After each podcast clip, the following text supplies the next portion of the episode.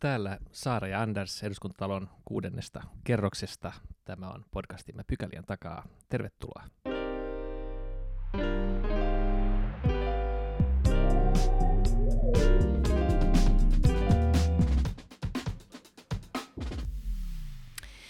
Mennään ensimmäiseen pykälään ja tänään puhutaan koodareista ja ohjelmistoalan sukupuolittuneisuudesta.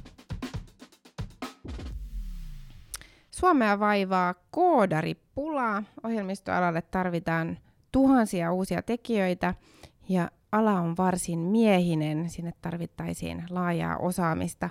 Meillä on tänään vieraana Mimmit koodaa ohjelman vetäjä Milja Köpsi. Tervetuloa. Kiitoksia kutsusta. Tämmöisiin lukuihin törmäsin, että ICT-alalla on AMK, AMK-tutkintoon opiskelevia 13 000 ja näistä on yli 10 000 miehiä ja, ja naisia reilu 2 000. Mistä tämä eriytyminen voi johtua? Mä luulen, että meillä on tässä maassa semmoinen pitkä tausta tämmöisistä hieman typeristä sukupuolisista stereotypioista, mitä on jaksettu ylläpitää kymmeniä vuosia ja se puhtaasti aiheuttaa tällaista. Ja se ei ole tietenkään niin kuin kenenkään kannalta toivottavaa. että kun niitä osaajia tarvittaisiin, niin pitäisi olla parhaat kyvyt ja, ja kaikilla pitäisi olla ikään kuin mahdollisuus nähdä itsensä eri aloilla. Ja jostain syystä meillä, meillä todellakin nämä ajat eri, alat eriytyy näin, että, että tietyillä aloilla on miesvalta ja, ja sitten vaikka hoiva-ala on, on tosi naispainotteinen. Mutta te olette lähteneet Mimmit ohjelman kautta ratkaisemaan ja, ja esittämään, esittelemään tätä alaa myöskin tytöille ja naisille. Joo, ja ihan puhtaasti siis me ollaan, meidän kohderyhmä on poikkeuksellisesti aikuiset naiset. Et Suomessahan on tosi hyvin osattu nyt ottaa ala-asteikäisistä ja yläaste- ja lukio ammattikouluikäisistä tytöistä koppia, mutta aikuisia naisia ei ole oikeastaan kukaan muu. Heistä ei ole huolehtunut, niin me päätettiin ottaa heistä koppia. Mä oon itse siis nyt 43 ja mulla on sellainen tausta, että meillä kotona oli tietokone, kun mä olin teini-ikäinen ja mä sain tehdä sillä ihan mitä halusin ja on sitä ikäluokkaa siis, että ATK tuli kouluun valinnaiseksi aineeksi ja minä valitsin sen, mutta opintojen ohjaajani sanoi minulle, että tuota, ryhmä on tulossa täyteen, että, että jos antaisit jonkun paikan, sen sun paikan pojalle, niin sä voisit mennä sitten vaikka konekirjoitukseen. Ja tämä sama asenne toistuu meillä vähän edelleen, mutta tämä meidän ikäisten aikuisten naisten niin kuin kokonaan unohtaminen ja syrjään työntäminen on, on tosi kurja juttu. Näillä mimmeillä on kuitenkin tässä vaiheessa todella pitkä historia omasta toimialastaan. Heillä on paljon elämänkokemusta ja heillä on paljon taitoa ja haluaa uudistaa myös omia taitojaan. Niin me yritetään nyt tällä ohjelmalla tarjota heille semmoista uutta mahdollisuutta ja uutta väylää siihen, että he voi hyödyntää tätä meidän talous, talouselämää omalla panostuksella. Niin onko kysymys niin siitä, että teillä on tämä ei ole varsinainen koulutusohjelma, mutta tämä on niin kuin jonkinlainen niin kuin herätysliike, jolla yritetään herättää myöskin naisia ajattelemaan, että, että koodaus voisi olla niin kuin heillekin väylä uuteen osaamiseen tai, tai to, toisenlaiseen uraan, uuteen uraan. No tavallaan siis meidän ei tarvi enää niin kuin olla herätysliikkeen asemassa. Et silloin kun tämä 2018 alussa käynnistyi, niin me ajateltiin, että hei, olisipa kiva, että jos me saataisiin sata mimmiä innostettua tähän näin. Ja nyt 2019 marraskuussa, kun me äänitetään tätä, niin meitä on melkein 5000 mimmiä. Et meidän ei tarvinnut tehdä juuri minkäänlaista markkinointityötä, maksettua mainontaa, ei puhekeikkoja, ei yhtään mitään, vaan kun ne hanat avattiin niiden ensimmäisten workshoppien kautta, niin meillä alkoi tulee naisia ovista ja ikkunoista sisään. Niillä oli jo valmiiksi halu oppia uutta, heillä oli mm. jo kiinnostus ohjelmistokehitystä kohtaan, mutta ei ollut aikaisemmin ollut mitään sellaista väylää. Ja meidän workshopit on sitten tavallaan se, niin kuin ensimmäinen steppi siihen, että he saa sen vahvistuksen sille, että okei, mun kiinnostus oli, mä oon ymmärtänyt tämän ihan oikein, että he pääsevät kokeilemaan siellä. No. Ja siitä sitten lähdetään eteenpäin johonkin koulutusohjelmaan. Joo, me Joo. ollaan saatu tosi paljon viestejä siitä, että, että näistä, nämä mimmit on jäänyt esimerkiksi vuorotteluvapaalle.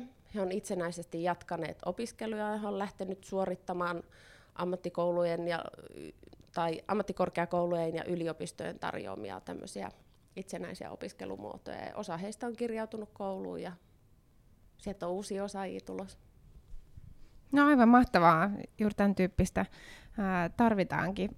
Oletteko te mu- muuten niin kuin seurannut, että minkälaisia vaikutuksia tällä, tällä teidän toiminnalla Mimit Koodaa workshopeilla on, on ollut, että et kuinka paljon ää, helpotusta on, on tätä kautta saatu vaikka nyt siihen koodaripulaan, mistä lähdettiin liikkeelle? No siis koodaripula yleensäkin käsitteenä on silleen hankala, että me tarvitaan ihan hirveän määrä osaajia. Ja nehän ei tietenkään junioritason osaajilla ihan kokonaan, me ei voida sitä täyttää. Et edelleenkin meillä on se vaje niistä semmoisista senioreista, joilla on sitä kokemusta enemmän. Mutta me ollaan siinä tilanteessa, että kun niitä senioreita ei ole, niin niitä ei ole.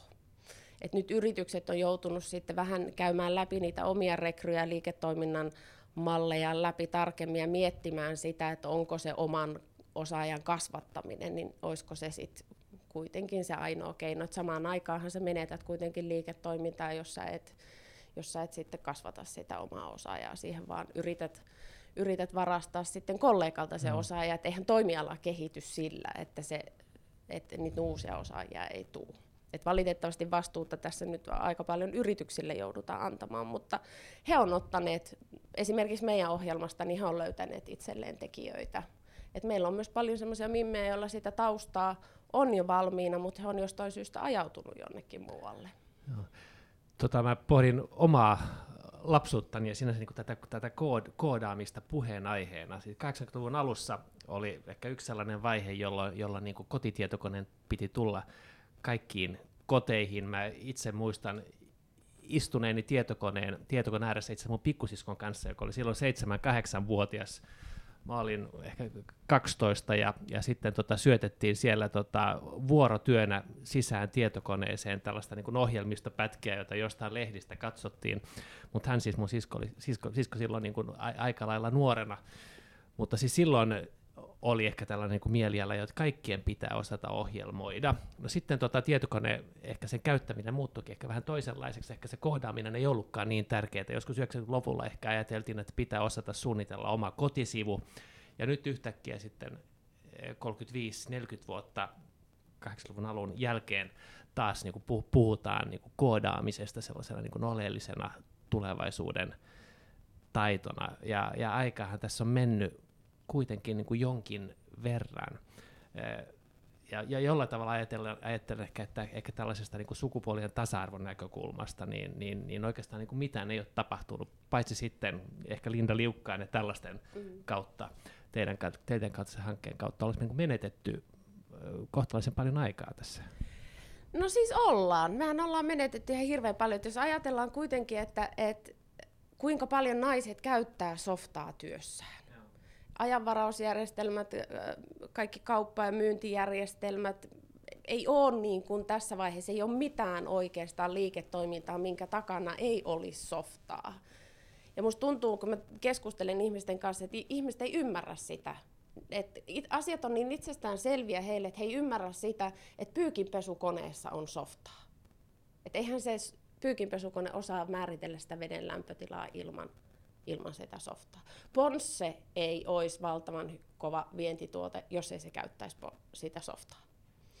Et, ja nämä naiset on ollut näiden asioiden käyttäjinä ja mukana kaikki nämä vuodet, mutta ei ole kukaan kysynyt koskaan heiltä, että olisiko sulla ideaa tähän näin. Ei ole tarvittu sellaista mahdollisuutta, että haluaisit olla kehittämässä tätä, vaan se on aina jossain vaiheessa se muuttu sellaiseksi Mä en tiedä millaiseksi oikein tai miksi niin pääsi käymään, mutta siitä koodaamisesta ja ohjelmistokehityksestä tuli semmoinen, siellä oli tiettyjä tyyppejä, jotka ei hemmetin kovia ja sitten se koodaristereotypia, että ne on vähän ylipainoisia ja sitten ne syö pizzaa ja ne juo energiajuomia ja niille ei ole parisuhdetta eikä muuta elämää. Mutta tässä vaiheessa, kun sä näet vähän asiaa enemmän, niin ihmiset osaa yhä enemmän tehdä esimerkiksi yhdistykselle nettisivuja ja ja tämmöiset pienet niin kuin, taidot kasvaa mm. koko aika, kun no. on uskallettu ottaa sitä koppia. Joo, ehkä se stereotypia ei ollut kauhean houkutteleva ei, noin niin kuin ei. Ura, urapolkua valitseva, niin kuin pohtivan nuoren, nuoren mielestä. Ja se on mun mielestä taas hirveän väärin niitä koodari, koodarityyppejäkin kohtaan, koska he on ihan tavallisia aikuisia miehiä tässä mm. vaiheessa. He saattaa jopa tehdä töitä kello 8-16 ja he ei välttämättä ole ylipainoisia. Ja he ei, ei välttämättä juo energiaa juomaan vuorokauden ei. ympäri. Mutta ky- kyllä näillä mielikuvilla on siis merkitystä ja jostakinhan mm. se meidän työelämän segregaatio kumpuaa. Että meillä on naisvaltaiset alat ja meillä on miesvaltaiset alat, vaikka ei siinä sinällään ole siis mitään järkeä. No, ja mistä, Suomessa mistä ehkä paljon enemmän kuin tai siis me ei olla mitenkään hyvissä asemissa euro, eurooppalaisessa mittakaavassa. Vaikka ajatellaan, että me ollaan niin tasa-arvoa, niin ei nyt ehkä mallimaa, mutta aika, aika hyviä monella sarella, niin tässä työelämän segregaatiossa me ollaan, me ollaan tota, että meidän lukemat on aika huonot. On. Ja hyvä esimerkki on siis tuo NS-hoiva-ala. Ahdistaa hieman käyttää sanaa hoiva-ala, koska siis sairaanhoito, niin sehän on ihan hirveän raskasta duunia ja vähän huonosti palkattuakin duunia. Ja sitä aina ajatellaan, että se on naisten työtä. Mutta miksi se ei olisi miesten työtä? Et mik, miksi, miksi tällaista tapahtuu Herran vuonna kohta 2020? Mm. Ja se voi olla niinku pienistä asioista kiinni, että varmaan se ei ole niinku tietoista ohjausta ää, sukupuolten mukaan, mutta jollakin tavalla vaikka matematiikasta kiinnostuneita tyttöjä ohjataan niinku opettajiksi opettamaan sitä matematiikkaa muille, eikä, eikä sitten taas niinku eteenpäin vaikka sinne teknisille alalle, jolla, jolla niin kuin osaajia tarvitaan. No sanoit, että yritykset on, on tarttunut tähän ja, ja on täällä yhdistystoimintaa ja, ja tämän tyyppisiä ää, workshoppeja, niin kuin, niin kuin te olette ansiokkaasti nyt järjestänyt pari vuotta tuhansille ää, naisille, mutta miten sä näet, mitä niin kuin yhteiskunta voisi tehdä? Meillä on ihan selkeä epäkohta tässä ja se on ihan niin kuin yhteiskunnallinen haaste, että, että niitä osaajia ja tekijöitä tarvitaan. Um mä luulen, että siinä on niin kuin kaksi, kaksi kanavaa. On se, että meidän täytyy miettiä sitä opiskelujärjestelmää. Että onko mahdollista löytää opiskelujärjestelmiä niin, että, että sitä yhteistyötä tehdään niiden rekryävien yritysten kanssa ja mietitään niitä opiskelumalleja, koska nämä aikuiset mimmit, joilla olisi ihan hirveästi potentiaalia, niin he saattaa olla siinä ruuhkavuoden vuoden myllyssä kiinni ja sulla on ehkä se asuntolaina. Ja siitä kolmeksi vuodeksi jonnekin AMKiin opiskelemaan lähteminen opintotuella ja opintolainalla, niin se on aivan liian raskasta. Mutta jos sä oot itsenäisesti opiskellut ja sulla on taustalla siellä jotain opintoja, niin miten sen pystyisi päivittämään tähän, tähän päivään. Mun mielestä se tavallaan koskee kyllä jokaista muutakin toimialaa, että olisi hirveän hyvä, että olisi joku semmoinen opintojärjestelmä, missä se pystyy tuomaan se osaamisen aina nykypäivää osoittaa, että hei, et mä oon huolehtinut mun markkina-arvosta. Mutta näille mimmeille ei voi niinku pelkästään nakittaa sitä niskaan yksin, että itsenäisesti opiskelet, eikä yrityksellekään voi sitä antaa, että saisiko tästä aikaa jotain semmoista yhteistä keskustelua, mistä löytyy sitten semmoinen opintojärjestelmä heille. Anna vähän joku esimerkki, että kun joku tulee teidän workshoppiin, niin, niin mitä hän saa ensimmäisenä eteensä? Mistä lähdetään niin kuin liikkeelle? No se riippuu hirveän paljon siitä, että mitä hän pääsee meidän workshopeissa kokeilemaan. Et, et tosissaan meillä kun voi kokeilla eri ohjelmointikieliä, meillä saa kokeilla valkohattuhakkerointia, te- on? se on tämmöistä ystävällismielistä hakkerointia, että ennen kuin joku paha poika pääsee tai paha tyttö pääsee sun sivuille tekemään hallaa, niin on, on tuota, ihmisiä, jotka tsekkailee, että se on... Niin, pääseekö sisälle? Niin. Että nämä hakkerit, jotka on aikaisemmin kiusakseen tehnyt sitä, sitä hallaa ihmisten net- ja yritysten nettisivuille, niin heitä on saatettu palkata nykyään jopa, jopa siis tekemään sitä duunia hyvien puolella, mutta tätä siis ihan on useita yrityksiä, jotka tekee työkseen ja suojelee, suojelee toisten ihmisten omaisuutta ja tietoturvaa ja rahaa. Tällaisia aiheita pääsee kokeilemaan. Nämä meidän yhdistyksen jäsenyritykset yleensä tarjoavat sen workshopin sen oman osaamisen perusteella. Siellä on vapaaehtoisia ihmisiä, jotka uhraa heille lauantai-päivänsä ja he on järjestänyt siihen semmoisen loogisen ohjelman kulun. Sulla on oma läppäri mukana, sitten sulla opetetaan vähän niitä perusteita ja sitten sä lähdet suoraan kokeilemaan ja päivän päätteeksi sulla on syntynyt jotain. Tämä kuulostaa just sen suuntaiselta, kun minkä tyyppisiä uudistuksia siellä koulutuspuolella on toivottukin ja, ja mihin esimerkiksi viime kaudella suunnattiin lainsäädäntöäkin tässä, ää, tässä talossa, missä nyt ollaan eduskunnassa, kun viittasit tähän, että, että miten sitä koulutustarvetta olisi ja, ja miten pitäisi pystyä ikään kuin matkan varrella ää, päivittämään sitä. On loistavaa, että meillä on tällaisia esimerkkejä, että meidän pitäisi onnistuu jotenkin saamaan ne vielä kiiteemmin osaksi meidän niin kuin ihan yhteisiä järjestelmiä. On ja mä koen, että tämän, tämän aiheen ympäriltä myös se julkinen keskustelu olisi ihan hirveän tärkeää. Se, että A, keskustellaan siitä, että mitä tälle sukupuolistereotypioille voidaan tehdä, koska vaikka on, puhutaan nyt aikuisista naisista, niin meillä on, meillä on myös paljon niin kuin miehiä, jotka kärsii siitä. Saati, että on nuoria poikia, jotka kärsii siitä vielä enemmän. Ja sen lisäksi meidän täytyisi ottaa myös tämä keskusteluun enemmän tämä opiskelusysteemi, ei pelkästään liittyen ohjelmistokehitykseen, vaan myös nimenomaan siihen, että meistä jokainen ottaisi vastuuta siitä omasta osaamisesta, sen kehittämisestä ja siitä, että miten, miten taas te, te täällä eduskunnassa niin voisitte tukea meitä siihen, että me ei pudota siitä kelkasta. Oletteko ollut koulujen kanssa yhteistyössä, käynyt keskustelua toisen asteen, ensimmäisen asteen koulun kanssa? Onko tämä niin asia, jota, jota sitten pitäisi vaikka koulutusohjelmassa, siis opito, opito, opetussuunnitelmassa ottaa paremmin huomioon? Opintosuunnitelma on mun mielestä se on hirveän hyvä ja tasa-arvoinen. Ongelma on siinä, että onko kaikki Suomen alueet ja opettajat sitoutunut siihen ja tuoko he sitä sillä odotetulla tavalla esiin. Ja näitä tämmöisiä koulukäyntejä meiltä on pyydetty todella paljon, mutta valitettavasti meillä ei ole ollut siihen resursseja eikä taloudellisia resursseja tässä vaiheessa. Palataan näihin, näihin myöhemmin. Mutta mieluusti sitä tehtäisiin, koska suurin vaikutus pystytään tekemään sillä, että tarjotaan nuorille ja toisille aikuisille naisille esimerkkejä. Et jos ei sun lähipiirissä ole esimerkkejä, niin todennäköisesti sä ajaudut sille samalle työuralle, mitä ne ihmiset siinä sun ympärillä. Jos sun opettaja tai opintojen ohjaaja ei keskity siihen, mikä sun vahvuus on, vaan keskittyy vaan tietynlaisiin stereotypioihin tai siihen, mikä heidän mielestään tuntuu jännittävältä vaihtoehdolta, niin mikään ei muutu. Joo, tota on hiljattain ollut, ollut tota, tai tietenkin aina, aina silloin tällöin pohditaan, pohditaan vaikka maahanmuuttajien eh, kotoutumista, niin on, on, lukenut aika monta sellaista tarinaa, jossa, jossa maahanmuuttajatytöt erityisesti kertoo, että opinto-ohjaaja helposti niin ohjaa erityisesti heidät hoiva-alalle, että, että se on niin kuin tällaisen eh, maahanmuuttajataustaisen naisen stereotyyppinen Kyllä. Ehkä ura, ehkä enemmän, enemmän kuin muiden. Kyllä. Selvityksestä näkyy myös, että vanhemmilta helposti periytyy ikään kuin se koulutusala tai, tai näke, näkemys tästä koulutuksesta, ja, ja sen takia sitten on niin kuin hyvä herätellä itse kunkin pohtimaan, että, että millä tavalla puhutaan vaikka eri ammateista ja millä tavalla tuetaan, tuetaan niitä lapsia sitten olemaan kiinnostuneita ää, laajasti eri asioista. Mutta Mimmit Kooda on nyt ää, pyörinyt eikö vaan parisen vuotta, ja, ja tuhansia ää, mimmejä on, on siellä pyörinyt kouluttautumassa tai, tai saamassa näkemyksiä ja tietoa, tällaisia kurkistuksia ehkä tälle alalle. Kerroit tuossa aikaisemmin, että, että workshoppeihin voi olla tosi pitkiä jonoja, kaikki ei mahdu mukaan, jotka haluaisi. Minkälaisia tulevaisuuden suunnitelmia teillä on tälle, tälle teidän Mimit Koidaan kokonaisuudelle? Meidän ohjelma on keskittynyt tällä hetkellä pääkaupunkiseudulle, koska täällä on, on suuria ohjelmistoyrityksiä, jotka on halukkaita auttaa meitä ja heillä on selkeä näkemys tulevaisuudesta ja he on sitä mieltä, että me tehdään hyvää duunia.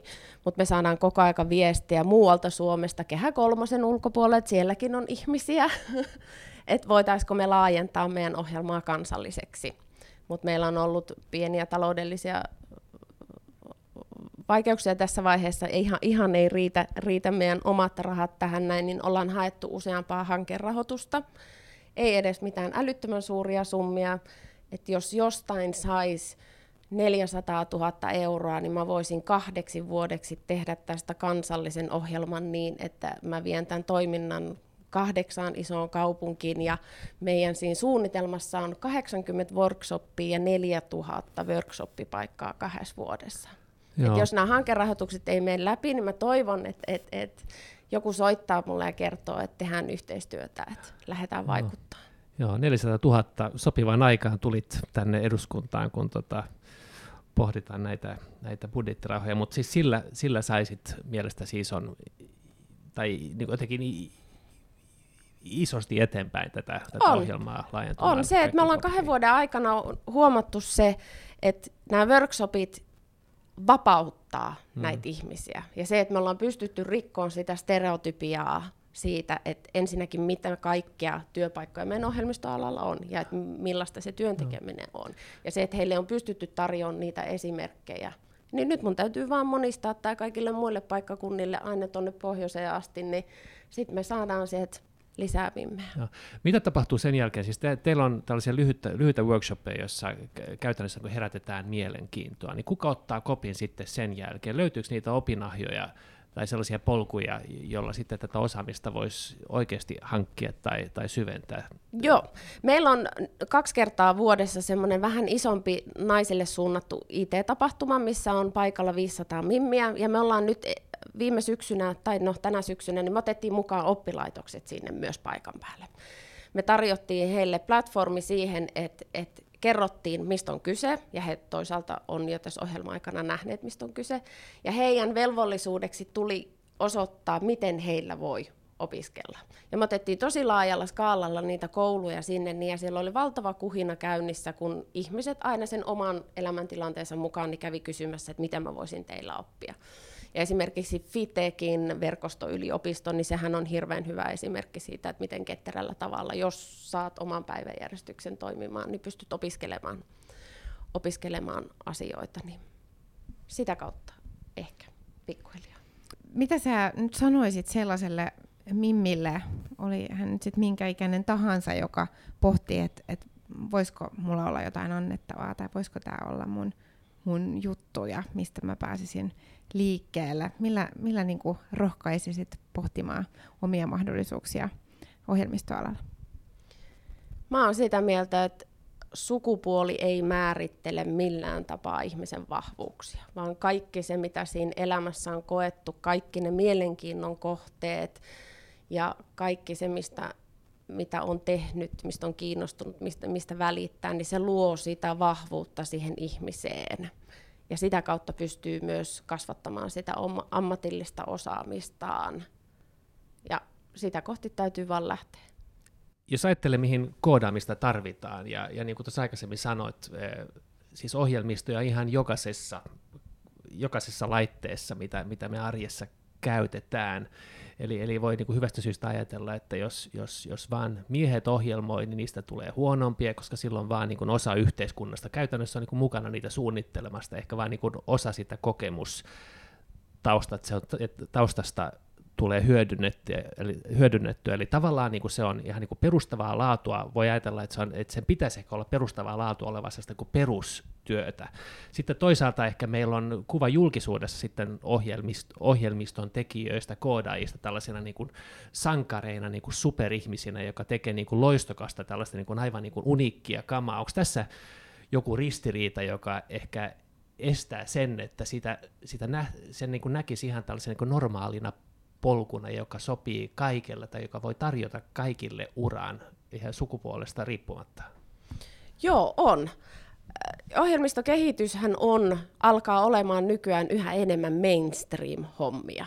Et siinä, missä ennen, ennen, ennen joku muu ammatti oli arkipäivää, niin tämähän on ihan puhtaasti arkipäivää, mutta just niiden sankaritarinoiden kanssa, joita toki rakastan, mutta koska niihin on niin vaikea tavallisen ihmisen samaistua, niin siinä hämärtyy se käsitys siitä, että mitä se ohjelmistokehitys on. Ajatellaan, että sun täytyy olla poikkeuksellisen älykäs ja sun täytyy olla poikkeuksellinen innova- inno, poikkeuksellisen innovatiivinen, ja siinä unohdetaan ja menetetään kokonaan se potentiaali niistä ihmisistä, jotka on 20 vuotta turhautuneena käyttäneet vaikkapa jotain ajanhallinnan tai HR-systeemin ohjelmistoa, ja heillä olisi ollutkin siihen jotain kehitysehdotuksia. Sen verran tartun tuohon sun puheisiin, että, että va, jos vain miehet tekee ohjelmistoja, niin ei siitä automaattisesti niin kuin huonompaa tule, mutta siitä tulee yksipuolisempaa. Niin, ja sitä diversiteettiä kaivataan sinne just sen takia, koska käyttötarkoituksia on erilaisia. Ihmisten elämäntarkoitukset on erilaisia. Tinder on syntynyt tietynlaiseen tarpeeseen, Airbnb on syntynyt tietynlaiseen tarpeeseen, Uber on syntynyt tietynlaiseen tarpeeseen. Nämä kaikki on ohjelmistoja, joista joku on tehnyt itselleen ammatin ja siellä on työpaikkoja, lukuisia työpaikkoja. Et, et, niin kuin ihmisten jotenkin pitäisi saada enemmän ymmärrystä siihen, mitä kaikkea me työpaikkoja ohjelmistoalalla on. ja millaisia vahvuuksia siihen tarvitaan. Ja että se on meidän ihan kaikkien tavallisten ihmisten duuni. Kerro Milja, tähän loppuu vielä joku sellainen ihan tavallinen tarina, minkä sä haluaisit jakaa, mitä, mitä Mimmit Koidaan toiminnan kautta on syntynyt tai, tai miten joku on päässyt uuteen kiinni. Mä törmäsin neljä päivää sitten LinkedInissä tällaisen postaukseen, jossa alaa opiskeleva nainen kirjoitti näin. Olen niin kiitollinen, että pääsin Mimit koodaa Go for a Working with Kit in Teams workshoppiin eilen, koska just tätä mä tarvitsin. Lauantai-päivä, jolloin voin oppia jotain uutta, voin tavata ihania uusia ihmisiä ja lisätä arvokkaita kontakteja minun verkostooni. Mahtavia keskusteluja niin asiantuntijoiden että innokkaiden mimmien kanssa.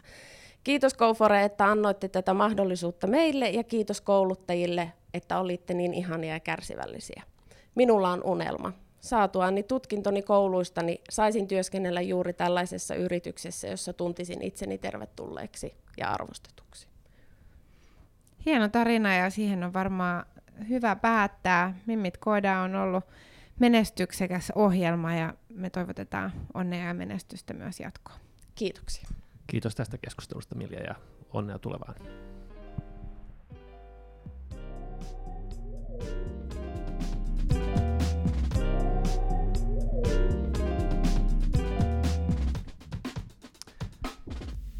Mennään toiseen pykälään.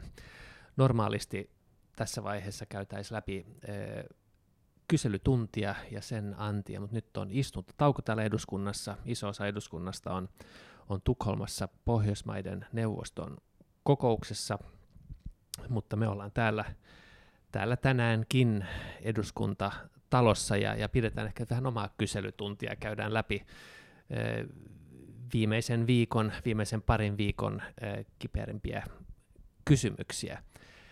Sä olit Saara-Sofia eilen A-studiossa ja, ja itse itse sen en, en päässyt katsomaan kun ihan alkua ohjelmasta ennen kuin piti lähteä auttamaan poikaa matikan läksyjen kanssa, mutta tuota, taisitte puhua ö, ruoantuotannosta.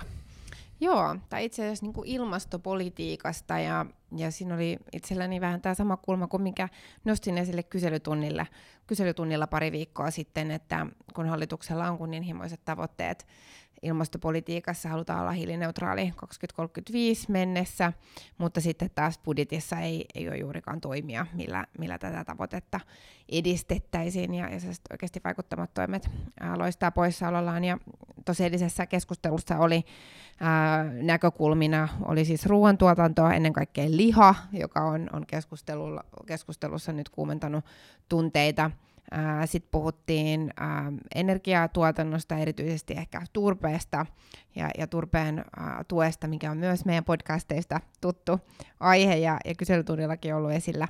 Ja, ja sitten kolmantena oli liikenne, että millä tavalla näitä liikenteen päästöjä saataisiin vähennettyä, ja, ja siinä oli ehkä erityisesti esillä tämä Aalto-yliopiston tutkijoiden tekemä ehdotus tai, tai avaus, joka olisi tällainen niin kuin markkinaehtoinen malli liikenteen päästöjen vähentämiseksi. vähentämiseksi. Mutta ei se kyllä äh, siinä se keskustelu valmiiksi tullut yhtään sen enempää kuin meidän normaaleilla kyselytunneillakaan. Et sinällään se oli ehkä ihan hyvä, hyvä esimerkki.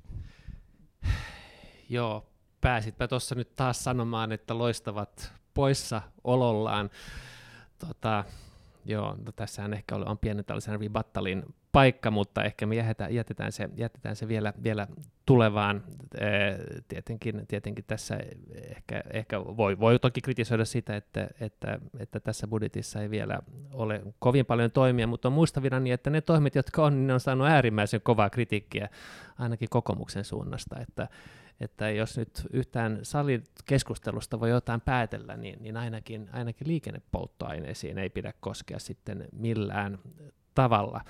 Mutta tota, mä, mä olin itse, itse tässä pari viikkoa sitten ulkomaan matkalla ja, ja kun ulko, ulkomaalta käsin seurasin suomalaista Twitter-keskustelua, niin, niin näytti siltä, että, että, että ö, valtakunnan pääaihe oli, oli tota Unicafeen päätös ö, lopettaa naudan liha, tai lähinnä korvata naudan liha sian ja broilerin lihalla. Ja lisätä myös kasviksia, kotimaisia kasviksia. Oli, oliko sitäkin, joita lisätään? Joo. Että to, joo, ja, ja tota, siitä, siitähän syntyi, syntyi varsinainen myrsky, jota te vähän taisitte sitten sivuta, sivuta myöskin eilisessä keskustelussa. On pahat, paljon puhuttu tuota identiteettipolitiikasta tässä viime aikoina, ja on myöskin puhuttu vähän ehkä eduskunnan keskusteluilmapiiristä, jotka tuntuu, että tämä on ehkä sellainen kysymys yleensäkin niin kuin ruoantuotanto, jossa hel- helposti, helposti tota, kaivaudutaan aika, aika syviin poteroihin ja, ja, ja, ja käytetään ehkä tätä nimenomaan tässä identiteettipolitiikan välineenä. Se on niin kuin maaseutu vastaan kaupunki, se on, se on tota, e, ilmastohysteria vastaan globaali vastuu. Ja, ja Vihreät vastaan keskusta samassa no, hallituksessa. No, no, sitäkin ehkä vähän, sitäkin ehkä vähän. Joo, Joo tämä on näin, siis nämähän on niin kuin, tavallaan just esimerkkejä ää, niistä tunteita herättävistä aiheista, jotka vietään keskustelun niin kuin liian pienelle tasolle. Mm. Kun me puhutaan lihasta tai vaikka sitten polttoaineverosta, niin nehän on, on kuitenkin niin kuin aika pieniä tekijöitä siinä, että miten meidän pitäisi oikeasti ajaa fossiiliset alas. Ja jos me oikeasti halutaan olla hiilineutraaleita 2035, mikä on hallituksen tavoite, niin meidän pitäisi tehdä sellaisia niin kuin isoja systeemitason, mm. järjestelmätason uudistuksia. Ja se on turhauttavaa, että, että kun niille olisi tarve, niin sitten meidän niin kuin keskeiset poliittiset keskustelut käydään sen ympärillä, että saako joku yksittäinen opiskelijaravintola mm. tehdä omaan mm. valikoimaansa tällaista, ää, tällaista muutosta, joka on kuitenkin heidän asiakaskunnastaan lähtenyt toivomus. Ja näitä, näitä niin kuin peräänkuuluttaisin, että ruoantuotannossa Ää, sen sijaan, että, että näperellään vaikka nyt jonkun niin kuin alvimuutoksen kanssa, mikä nyt oli, oli taas uusi tämmöinen käänteinen lihaveroavaus tullut ää, demareista, niin, niin pitäisi miettiä, että millä tavalla me muutettaisiin sitä miljarditason ää, tukipolitiikkaa, mikä meillä on siellä tuotannon takana, jolla me pystyttäisiin ohjaamaan jo, jo siellä alkutuotannossa ää, kestävämpiin ja, ja vähäpäästöisiin ratkaisuihin niin, että se aiheutettu ympäristö- ja ilmastokuorma loppujen lopuksi näkyisi myöskin siinä lopputuotteen hinnassa. Mm, mm. Joo, tässähän siis itse ymmärrän, ymmärrän sinänsä niin kuin hyvin, hyvin tota, maanviljelijän ja alkutuottajan ahdingon, koska tota, toisaaltahan kannattavuus on heikko ja se koko taloudellinen rakennelma on, on, on, on niin kuin äärimmäisen hankala, kun, kun tota, suuri osa tuloista on, on, on riippuvaisia tuista, jotka eivät niin kuin suoranaisesti liity siihen toimintaan ja siihen, että miten hyvin sitä toimintaansa pystyy kehittämään. Sitten tietenkin tulee tällainen lihakeskustelu, jonka, jonka niin kuin helposti sitten ehkä, ehkä se alkutuottaja niin kuin tulkitsee myöskin niin kuin kritiikkinä omaa toimintaa kohtaan. Siinä tietenkin tavallaan, jos nyt vertaa naudanlihaa ja naudanlihaa, niin voi todeta, että, että, että siitä huolimatta tietenkin suomalainen tuotanto on, on pärjää kohtalaisen hyvin kansainvälisessä vertailussa, ja siitähän pitäisi yrittää pikemminkin niin kuin tehdä sellainen niin kuin vetovoimatekijä ja markkinointivaltti suomalaiselle lihalle, niin kuin ei ajatella, että valtion tehtävä on, on taata kotimaisen naudan lihan kysyntä sillä tavalla, että sitä tarjotaan ihan joka tuutissa, vaan, vaan ajatellaan, että, että että sitä menee sen verran, kun, kun, kun mitä ihmiset haluaa, haluaa sitä ostaa, ja sitten yritetään nimenomaan brändätä sitä, vaikka nyt sitten niin kuin low carbon finish meat pohjalta, ja tehdä siitä sellainen vientituote, joka ehkä sitten syrjäyttäisi niitä, niitä huonompia vaihtoehtoja ulkomailla, että, että jotenkin eh, niin kuin kehittää toimintaa, yrittää vähentää hiilijalanjälkeä ja siitä yrittää tehdä sellaisen kilpailuvaltin, joka tuo niin kuin tervettä lisäarvoa ja, ja, ja, ja, ja tienestiä alalle. Mm. Ja siis missä nimessä ei pidä, eikä mun mielestä kukaan niin kuin syyllistäkään sitä viljelijää. Et meillä on niin kuin kaksi haastetta siellä maatalouden puolella. Toinen on tämä kannattavuusongelma ja, ja toinen on, on sitten tämä kestävyysnäkökulma, joka liittyy vaikka siihen, että maatalouden päästöt ei ole juurikaan vähentynyt, vaikka meillä on, on ohjelmia, joiden kautta, kautta tämä pitäisi tapahtua. Ja silloin sitä koko järjestelmää pitäisi katsoa uusiksi. Siellä on ollut nyt keskustalainen ministeri maa- ja metsätalousministeriön äh, johdossa aika pitkään, ja, ja kumpaankaan näistä haasteista ei ole niin kuin, tällä nykyrakenteella päästy kunnolla kiinni, joten sitten pitäisi katsoa uudestaan sitä, sitä koko kokonaisuutta. Ja jotenkin musta tuntuu, että me unohdetaan, että suomalaista tuotantoa, ruoantuotantoa on muu, muutakin kuin naudanliha ja maito. meillä on, niin kuin mainitsit, niin, niin meillä on sikatiloja ja meillä on, meillä on tota kanaa Joo, ja broileria. kauraa. Me, mutta meillä on myöskin sitä kasvipohjaista, ää, joka, joka on niinku kasvussa ja joka on tosi kiinnostavaa ja tarvitsisi myöskin puolesta puhujia. Maailman parasta kauraa esimerkiksi. Joo, no isossa kuvassahan tämä on E- EU-kysymys ja, ja ehkä vielä isommassa sitten niin kuin globaali, että, globaali kysymys, että, että, että, Suomi, Suomella on ehkä hieman ehkä niukasti liikkumavaraa sen taloudellisen rakenteen suhteen, mutta, mutta jos EU-tasolla saataisiin päätös, joka nyt on, ei ehkä, ehkä nyt ihan lä- lähitulevaisuudessa ole odotettavissa, niin, niin sitä, kautta, sitä kautta sitä rakennetta ehkä Mm. saisi sais muutettua. Joo, ja nyt on tietenkin tärkeä paikka vaikuttaa, kun uusi rahoituskausi on tulossa, mutta onhan meillä myös kansallisia tukia, Mm. joita, joita voitaisiin katsoa uudelleen. Ja tämä sama ajattelu ikään kuin siitä järjestelmätason muutoksesta niin koskee myös liikennettä. Mm. Et sä viittasit tuossa näihin polttoaineveroihin. No eihän se ole mikään niinku ilmastoteko, että, että sitä polttoainetta Joo, nyt nostetaan niinku ei, ei, indeksin ei, verran. se, se ei ole ilmastoteko, mun pointti ehkä lähinnä oli se, että se on kuitenkin, siis tämähän oli niinku mitätön, mitättömän pieni asia, ja tohonhan me tarvitaan niinku kohtalaisen ison luokan muutos, ja kun mm. huomaa, miten äärimmäisen ison vastarinnan tällainen, tällainen niin kuin aivan marginaalinen muutos aiheutti, niin, niin on tietenkin, niin kuin voi ehkä, ehkä, on ehkä syytä kysyä, että, että, että onko nyt sitten suomalainen politiikka oikeasti valmis niihin rakenteellisiin muutoksiin, joita oikeasti Mm. tarvittaisiin. Mutta pitäisi päästä keskustelussa just niihin rakenteellisiin muutoksiin. Sen takia tämä Aalto-yliopiston tutkijoiden avaus oli mun mielestä tosi kiinnostava, koska sehän on niinku Mm. tällainen markkinalähtöinen, äh, niin kun, että tehdään järjestelmään, systeemiin äh, sellaiset muutokset, joilla ne päästöt saadaan kyllä vähennettyä, mutta, mutta se lähtee niinku Joo. ihmisten omista äh, valinnoista, eikä sillä, että me keskusjohtoisesti kielletään jotkut tietyt autotyypit tai, tai me asetetaan jotain maksuja tai, tai rajoituksia Joo. sinne. Joo, no, no käytännössähän siinä asetetaan maksuja. Et mun mielestä se oli siis hyvä avaus ja, ja, ja, ja mä en ole yhtään sitä mieltä, että sitä pitäisi, sitä pitäisi niin kuin heti, heti teilata, vaan mun mielestä siinä oli niin kuin varmaan paljon elementtejä, mitä meidän tulisi ottaa, ottaa käyttöön. Mutta sinänsä siis sehän mekanismihan perustuu tietenkin niin kuin siihen, että, että me, me tota, asetetaan raja, raja, raja niin kuin tietylle, tietylle, tietylle tavaralle, tä- tässä tapauksessa niin kuin hiilikomponentille, ja silloin kun se raja lähenee, niin sen hinta nousee, ja, ja se vaikuttaa hintaan, että sehän on niin kuin suora, suora niin kuin hinnan kautta tapahtuva, tapahtuvaa ohjausta, mutta tota, ihminenhän on sellainen, että, että se on varmaankin se tehokkain keino. Niin se olisi niin kuin markkinaehtoinen Toki, äh, keino ja, ja kustannustehokas keino, ja se ei niin kuin edellyttäisi sitä, että, että meidän poliitikoilla olisi ikään kuin viisaus sanoa, että mikä on voittava teknologia Mm. 10 tai 20 vuoden päästä liikenteestä. Et, et nyt tavallaan ja nämä niin kuin mallinnukset, mitä on tehty, niin nehän pohjaa poliitikkojen asettamiin päästövähennystavoitteisiin. Kyllähän se varmasti näkyy myöskin siellä kuluttajien kukkarossa, jos liikenteen päästöjä Joo. aiotaan niin radikaalisti vähentää kuin, kuin mikä nyt on ää, tavoitteena. Ja tämä oli ehkä niin kuin sellainen varteenotettavin avaus, mitä tähän mennessä on kuullut. Joo, siis sehän on, äh, perustuu samaan ajatukseen kuin, kuin mitä se ajatus siitä, että, että tota eurooppalainen päästökauppa yleiselläkin tasolla, siis ne päästö, äh, päästökiintiöt pitäisi sovittaa siihen Euroopan osuuteen globaalista jäljellä olevasta äh, hiilikiintiöstä.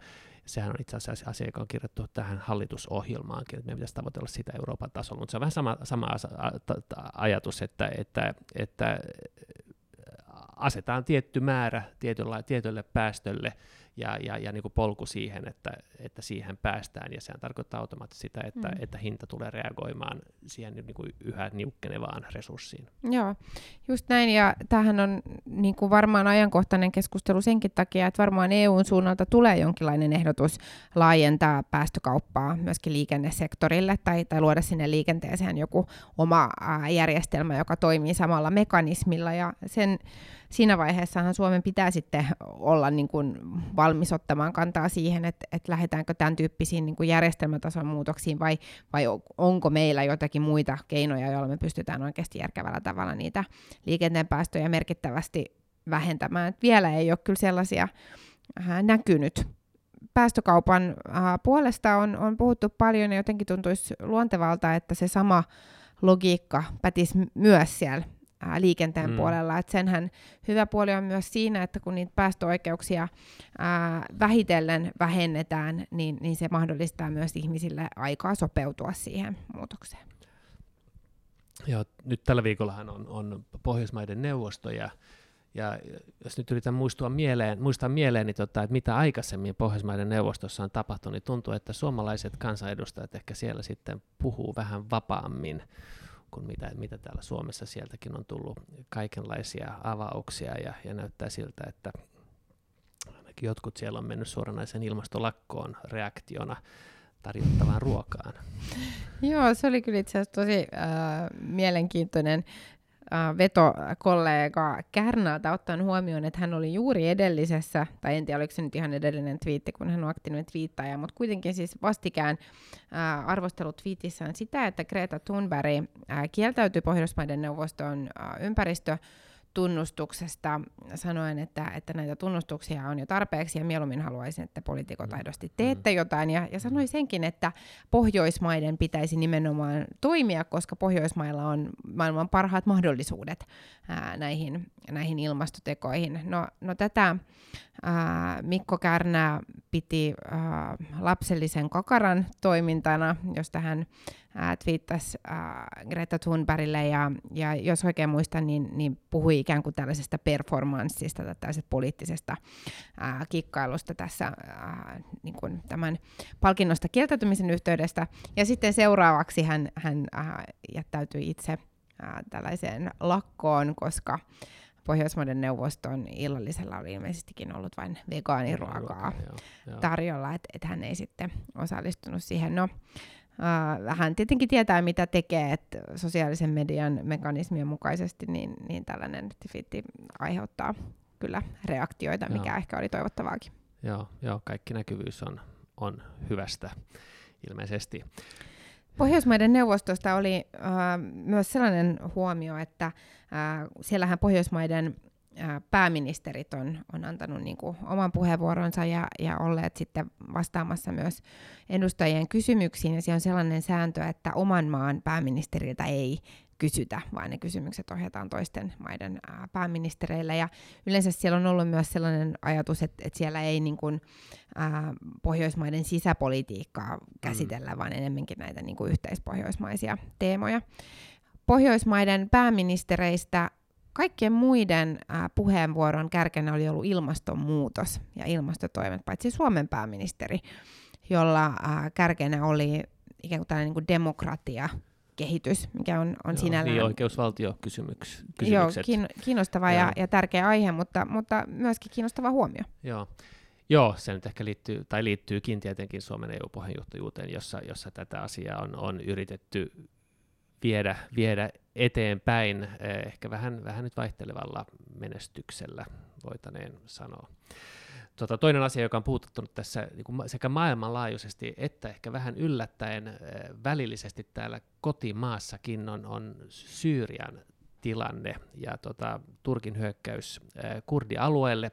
Sehän poiki sitten mielenosoituksia täällä Suomessa, jossa, jossa kurdimielenosoittajat osoittajat, ää, aika, aika tota, voisiko sanoa, että riehakkaasti osoitti mieltään, mieltään Turkin suurlähetystön edessä, joka johti sitten niin kuin poliisin väliintuloon ja, ja, ja kurinpito toimiin.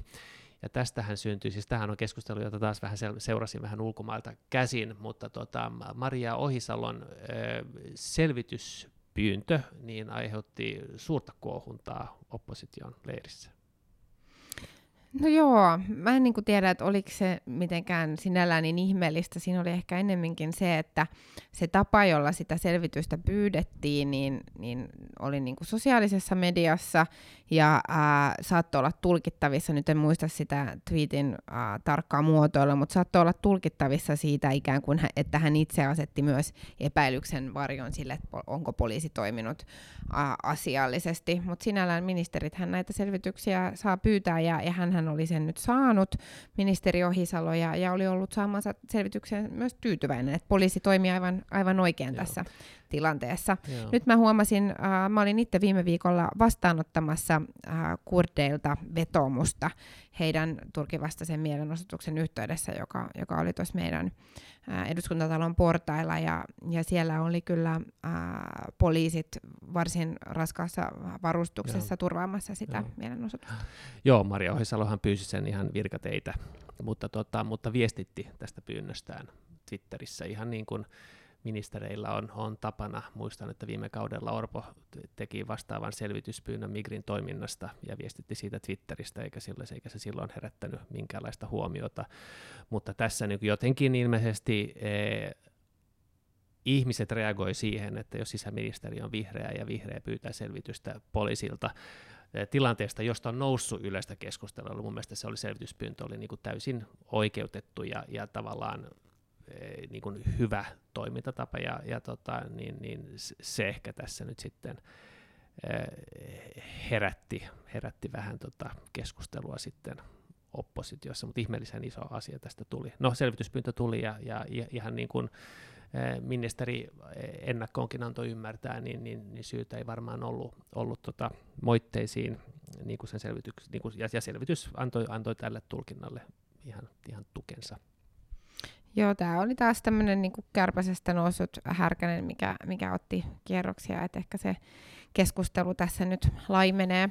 Ää, sen sijaan keskustelu, joka, tu, joka tuntuu olevan ää, nousussa, johon myöskin liittyy ministeri Ohisalo, on kannabiskeskustelu. Niin, Ää, tästä kansalaisaloite on, on nyt tulossa eduskuntaan, tarvittavat allekirjoitukset saatiin, saatiin kasaan ja ää, Maria Ohisalo otti kantaa nimenomaan ymmärtääkseni puolueensa Joo, puheenjohtajana. Vihreillä on ollut joo. ää, kannabikseen ää, niin kuin yhtenäinen kanta jo, jo useamman vuoden. Ja nyt itse asiassa aika moni muu puolue joutuu tarkastelemaan Mm. tätä teemaa vähän niin kuin, ää, uudestaan tai, tai pitkästä aikaa. Kannabiksesta ei ole ihan vähän aikaa käyty suurta yhteiskunnassa Joo. Mitä sit sä ajattelet? Ää, täytyy perehtyä niin kuin tarkemmin vielä siihen, että ää, mikä, mikä tämä kansalaisaloitteen varsinainen, varsinainen lainsäädännöllinen sisältö on ja, ja minkälaista ää, tutkimustietoa meillä on siellä taustalla. Mutta kyllä mun mielestä on, on niin kuin huomioitava se, että esimerkiksi WHO ja, ja meidän kotoinen THL ää, on antanut ää, ymmärtää, että ää, sillä voi olla tällä, tällä kriminalisoinnilla on ä, vaikutusta siitä, että ei, ei hakeuduta hoitoon. Mm. Et mietitään, että mitkä on ne meidän lainsäädännölliset tai, tai säädännölliset keinot, joilla me saadaan kannabiksen käyttöä ja niitä sen aiheuttamia haittoja vähennettyä.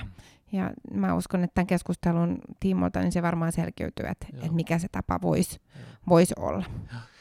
Joo, itse ajattelen niin, että, että tota, eh, niin kuin, no toisaalta siis kannabiksen käyttö on, on, on kasvanut Suomessa ja, ja siinä tilanteessa, niin kuin, jos nyt ajattelen, mitä nyt itse viest, viest, viestin mun lapsille, niin, niin, niin jos sanoisin, että, että se dekriminalisoidaan, että se on sen, sen kautta niin kuin hyväksyttävää, niin en ajattele, että se nyt ehkä olisi se viesti, jonka haluaisin antaa.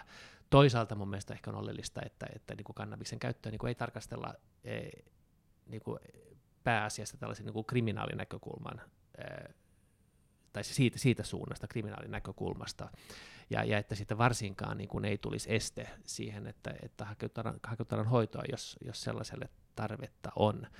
Että tota, e, näen, että, että, että ehkä, niin kuin, ehkä ei niin kuin lainsäädännön suhteen ehkä ei ole syytä muutoksia, mutta varmaan niin kuin käytäntöjen, että, että, että pelko, pelko seuraamuksista ei tarkoita sitä, että, että, että ei haeta, haeta sitten apua. Kansainvälisesti hän onko nyt Portugali on, on, on poistanut tai dekriminalisoinut sen. Hollannillahan on ollut omat käytäntössä pitkään. Luxemburg pohtii nyt dekriminalisointia, mutta Euroopassa nyt ehkä ei varsinaisesti tällaista aaltoa siihen suuntaan, suuntaan ole, mutta, tota, mutta ihan hyvä, että, että se saa, saa nyt asianmukaisen keskustelun. Ja minusta on kyllä ihan huomioitavaa se, mikä sanoit, että THL ja WHO on, on ollut sen puolesta, ja, ja ehkä siinä niin kuin varmaan näkökulma on ehkä enemmänkin se, että, että se kriminalisointi, se niin kuin tarkoittaa, tar- se niin kuin aiheuttaa välillisesti sitten niitä, niitä lieveilmiöitä, että, että se siirtyy, siirtyy muualle se kauppa, ja, ja, ja, ja tavallaan ää, rangaistuksen saaneelle helposti sitten johtaa, johtaa sellaisen kierteeseen, joka ei ole, ei ole toivottavaa.